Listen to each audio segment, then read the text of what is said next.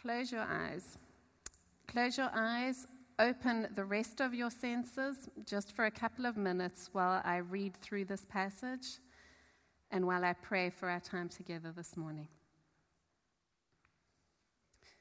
2 Corinthians 2, verse 14 to 17 says, But thanks be to God, who always leads us as captives in Christ's triumphal procession and uses us to spread the aroma of the knowledge of Him everywhere. For we are to God the pleasing aroma of Christ among those who are being saved and those who are perishing. To the one, we are an aroma that brings death. To the other, an aroma that brings life. Father God, we thank you for this opportunity this morning to study your word. We thank you for what it teaches us about who we are as your people in community and in the world that doesn't yet know you. And God, we ask that you would speak deep truth into our lives. Open our ears to hear, open our senses to what it is you're teaching us today. We pray these things in the powerful name of Jesus. Amen. We all smell. Some of us have smells that are particularly overpowering. I'm sure a person pops into your mind when I say that. But most of us try to ensure that the smells that we do have are going to be pleasant. And I think that we would all agree that aroma is a really, really powerful thing. Smells can take us back to a moment in history that just one whiff reminds us of. I used to live in the UAE, and shisha was a very common thing there on the side of the streets at all the restaurants. And if I catch a smell of shisha today, I remember the friendships that I had in the UAE. I remember the sense of relaxation and adventure. But I know that for my colleague, whose heart was broken while she lived there, that smell reminds her of rejection and heartache. Smells can alter our moods. They can get us to do something or not do something that in other circumstances we would think twice about doing. So, for example, if an estate agent wants to help you sell your home, sometimes they encourage you to put some fresh cookies in the oven so that whoever comes into the house as a potential buyer will catch a whiff of that delicious aroma, that homely aroma, and say, Yes, I need this home because here I want good food. Sometimes smells can be so overpowering that to a nauseous or a sick person or a pregnant woman, they can make you throw up. And in some instances, I've seen it happen that fumes to those that are allergic to that fume can lead to anaphylactic shock. I wonder now, did anybody catch a whiff of incense as I was reading that passage? And I wonder what association incense would have to you as you sit here this morning. From 2007 until 2010, my husband David and I had the opportunity of living in India. If you were to ask me to sum up my experience of life in India, uh, the first descriptive phrase I would probably use is sensory overload. All the time, every one of my senses was continually being engaged. But for me, the most powerful of those senses was that of smell. Likewise, as followers of Christ, all of our senses are to be continually engaged. Actually, in the early Christian church, when they met together, their worship was a very sen- sensuous experience. They had um, incense and they had candles burning during their meeting. They would eat a meal together. They would sing together they would greet one another with a holy kiss. Don't know if you guys would like to do that today. but I love the descriptions in the Bible about who we are called to be to one another as a community and who we are called to be to the world around us. If you've grown up in the church, you've probably heard at least one sermon on the senses in the Bible. For example, we are the salt of the earth. We are to be full of flavor. We are to be a healing property. We are able to preserve all the things that are good. Or we are the light of the world. In a dark place, even the smallest flicker of that light will bring comfort, will bring hope, will bring direction. We are the hands and we are the feet of Christ, representing Him in our every touch, in our every action, in our every work. But to be the aroma of Christ, in, in other translations, the scent, the perfume, the fragrance of Christ, that's not something that I've often thought about. We, as followers of Christ, as captives in God's army, according to the passage in 2 Corinthians 2. We are also his aroma. Recently, we looked at the passage of Daniel and um, how him and his friends displayed kingdom courage. This morning, I want to revisit that furnace in Daniel chapter 3 in preparation for the passage that we're studying together. So, Ben's going to pop up Daniel um, chapter 3, verse 19 onwards. Thanks, Ben. So then Nebuchadnezzar was furious with Shadrach, Meshach, and Abednego, and his attitude towards them changed. He ordered that the furnace be heated seven times hotter than usual, and commanded that some of the strongest soldiers in his army tied up Shadrach, Meshach, and Abednego and throw them into the blazing furnace. So these men, wearing their robes, trousers, turbans, and other clothes were bound and thrown into that blazing furnace. The king's command was so urgent and the furnace so hot that the flames of the fire killed the soldiers who took up Shadrach, Meshach, and Abednego. And these three men, firmly tied, fell into the blazing furnace. Then King Nebuchadnezzar leapt to his feet in amazement and asked his advisers, Weren't there three men tied up and thrown into the fire? They replied, Certainly, Your Majesty. And he said, Look, I see four men walking around in the fire, unbound, unharmed, and the fourth looks like a son of the gods. Nebuchadnezzar then approached the opening of the blazing furnace and shouted, Shadrach, Meshach, and Abednego, servants of the Most High God, come out, come here. Isn't it interesting? He didn't want the fourth guy to come out. He's like, You, I don't want anything to do with you today. So Shadrach, Meshach, and Abednego came out of the fire, and the satraps, prefects, governors, and royal advisers crowded around them. They saw that the fire had not been harmful to their bodies, nor was a hair on their heads singed. Their robes were not scorched, and there was no smell of fire on them. We all face fires. And my main question here for us today is what aroma do we exude as we walk through our fires? Bible teacher Beth Moore says the following about the fires that we face. I'm going to touch on them quickly and then we'll look on them in more detail in the end. They're on the notes at the end of the pew, too. Firstly, we can be delivered from the fire. If we are delivered from the fire, the dividend of this is that our faith is built. Secondly, we can be delivered through the fire. The dividend of this is that our faith can be refined. And thirdly, we can be delivered by the fire into God's arms. The dividend of this is our faith is perfected. So let's look at these three in a little bit more detail.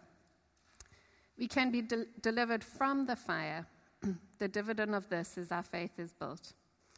So for Shadrach, Meshach, and Abednego, getting told they were about to be thrown into the fire, they were convinced that their God was not going to let them down.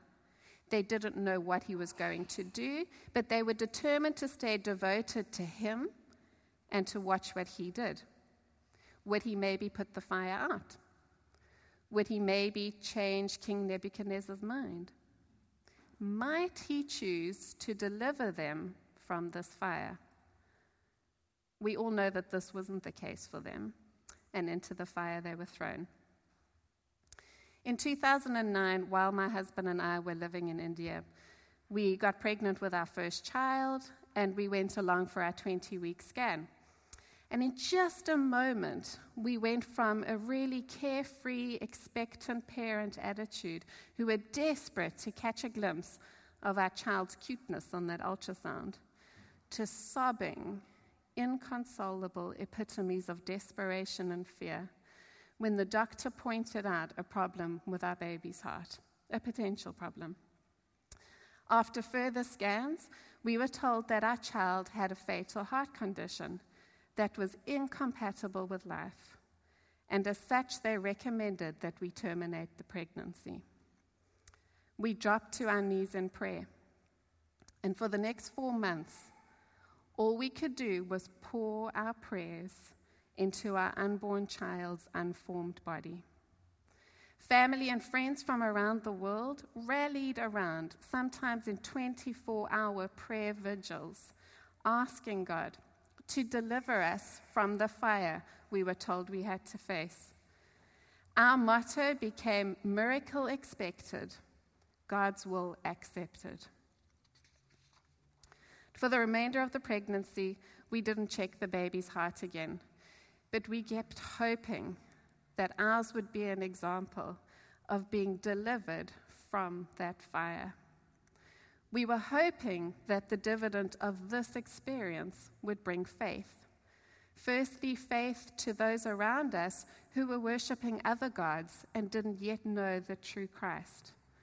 Secondly, that it would bring faith to us and our belief that our God is a God of miracles and He can heal and He can do the miraculous. Could being delivered from the fire be a way that our lives are an aroma of Christ? Secondly, we can be delivered through the fire, and the dividend of this is that our faith is refined. Shadrach, Meshach, and Abednego were probably thinking that they would either be delivered from the fire or that they would be delivered by the fire into God's arms. I don't think for a moment did they even imagine that they would go through the fire and live. In Isaiah chapter 43, verse 2 to 3, God says, He promises, when you face stormy seas, I will be there with you with endurance and with calm. You will not be engulfed by the raging rivers. If it seems like you are walking through fire and flames are licking at your limbs, keep going. You will not be burnt. Because I, the Eternal One, am your God. I am the Holy One of Israel, and I will save you. Incredibly, as we look at Daniel chapter 3, verse 27, we read that Shadrach, Meshach, and Abednego were not in any ways harmed by the fire they went through. In fact, the only effect that that fire had on them was it burnt their, their chains, their bonds. And a point that's often overlooked in this passage is that they didn't even smell of smoke. This is a pretty amazing feat. I've been to numerous barbecues in my lifetime, and to be honest, and it's very vain, but the most annoying thing when I go to the barbecue is that as far away as I stand from that fire, I still come away smelling of smoke. My hair smells like smoke, my clothes smell like smoke, and that smell lingers on me until I wash, until I cleanse myself. And everyone I come into contact after that barbecue says, hmm, she's been at a barbecue smell the smoke on her. I've stank of smoke. How remarkable is it that Shadrach, Meshach, and, and Abednego did not even smell of smoke? And a struggle that I think those outside the church often face with us first world Christians is that we often walk around smelling of smoke over whatever personal fire we're currently going through. We could smell of smoke over the job promotion that we weren't given, or of the new car that we weren't upgraded to, or the fact that somebody offended us last week, or the fact that somebody had the audacity to burn incense in church on Sunday. And I wonder if we ask the people who we are most often around what they would say our aroma is might they use words such as bitterness or negativity or envy or pride, disillusionment, unforgiveness, or even fearfulness. Now we turn back to our passage in 2 Corinthians 2 14 to 16. But thanks be to God, who always leads us as captives in Christ's triumphal procession and uses us to spread the aroma of the knowledge of Him everywhere. For we are to God the pleasing aroma of Christ among those who are being saved and those who are perishing. To the one, we are an aroma that brings death. To the other, we are an aroma that brings life. Those reading this letter, the church in Corinth, would have really recognized this reference to the Roman triumphal procession, which was sponsored by the emperor to celebrate the particularly important military victories of the day. And it's really key for us to note here that Christians are to identify ourselves with the captives in the procession, those that have gone through the battle and are still standing. Likewise, God puts the examples of each and every one of our lives on display, particularly the battles we have faced and the fires that we've been delivered through, as well as our testimony of who Christ has been to us in that season and what he means to us today. Our example will be good news to those who know Christ and will be repulsive to those who don't have a hope in him. Believers will recognize the life giving fragrance of our message, but non believers, it will smell foul like death. In our own story, in July of 2009, when our son Daniel was born, he was gorgeous, strong, healthy looking child, 3.76 kilos of absolute cuteness. Soon after the delivery, he was taken to the nursery, and a pediatric, pediatric cardiologist was brought in to do an ultrasound of his heart. And the results were as the cardiologist had expected. Daniel had been diagnosed with a hypoplastic left heart, and he wouldn't live for more than a few days, possibly only a few hours. Daniel's sentence had been given, and little did we know, our parade had begun. The thing is, when we go through fires, people watch us. All people. Those who know Christ and those who've never given Christ's name a second thought. Many years before this, David and I had been taken captive by God, by His mercy, by His grace, by His forgiveness, and His radical sacrificial love, and His willingness to be the potter and to take me to work and form me into an image that would hopefully one day point others to Him. We began to see that incense needs fire to be released. These fires we face, they are the lens through which the world looks at us. And as they watch, they are overwhelmed with an aroma. The aroma of life to those who embrace the upside down economy of God, where death actually leads to life, and where giving away is receiving, and where I must become less in order for Him to be be made greater and to be more. The dividend of this, and in mine and in David's life, was that God graciously refined our faith. Still to this day, I've never known a time where my faith has been as real or as raw, or where I felt God's presence as near or as tender or as tangible as I did in that season. And to those fellow Christians who are walking this journey with us, their faith was also refined. They battled with God and they got a new understanding of His ways and the ways that He loves us, and they wrestled over Him, um, with Him over what was happening in little Daniel's life. Our prayer was that the aroma created in us by the fire we were going through would be a pleasant and fragrant and hopeful aroma we had to watch that no scent of bitterness or disillusionment arose. In my own heart, God opened a depth of compassion and intimacy that I would never have been able to tap into had it not been for our trial by fire. Out of that season, we were moved to Houston, Texas. And I was given an opportunity to work as a chaplain in Texas Children's Hospital and walk alongside other parents and children as they face their own fires. Thirdly, we can be delivered through the fire into God's arms. And the dividend of this is that our faith is perfected.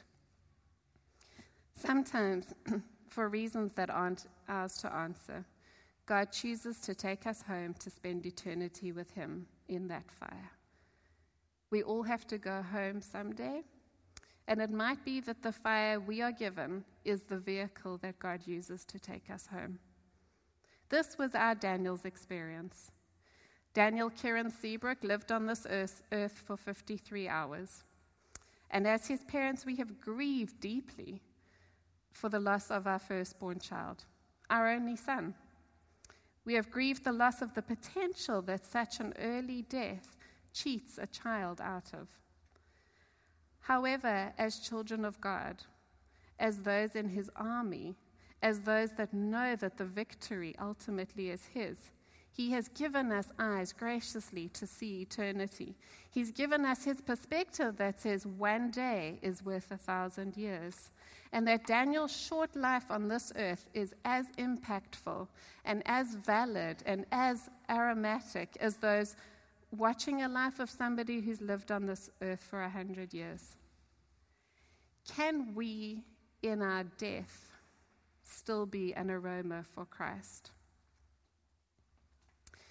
In conclusion, we are aware that our story is an aroma that we are giving off amongst those we are encountering. Is it an aroma that God is pleased with?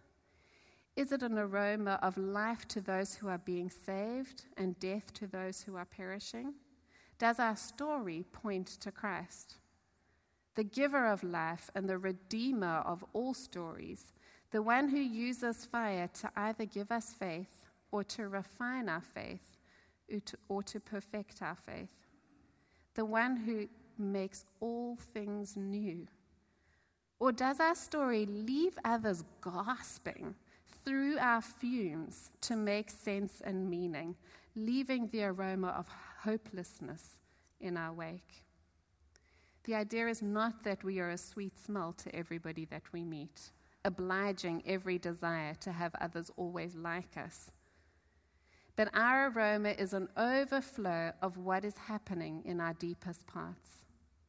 What is the sweet aroma? Is it possibly the holding of our tongue when someone else might lash out? Is it the touching, the hug of the untouchable? Is it the sacrificial gift is it the kind word offered, forgiving the unforgivable, the hope in the face of certain death? Is it the love, the joy, the peace, the patience, the kindness, the goodness, the faithfulness, the gentleness? Is it the self control?